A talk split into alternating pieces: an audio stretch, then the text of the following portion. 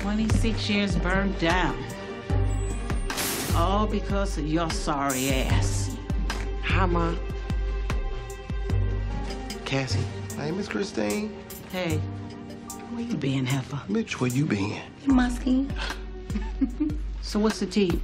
They saying it's arson. Was that before or after the health department shut it down? You know what? I'm, not even going in with you today. You ain't going nowhere because this place is burnt boots. I don't know if you've noticed. Cassie, you really tried it. Carlotta ain't the one for that today. Well, neither am I. Well, I got a pocket full of ass whoopers. Just say the word. oh, please, Carlotta. Say Ain't something, nobody Cassie. scared of you. You Ain't should nobody be many scared of times you. I've whooped your ass. That's what you thought. No, that's, what, I you did. Thought. Now, Now, thinking you better than I didn't come everybody here else. for this. What you come here for, Ma? She's here because I called her. We need help. You already broke. Dreams burnt down. You ain't got no room for pride, girl.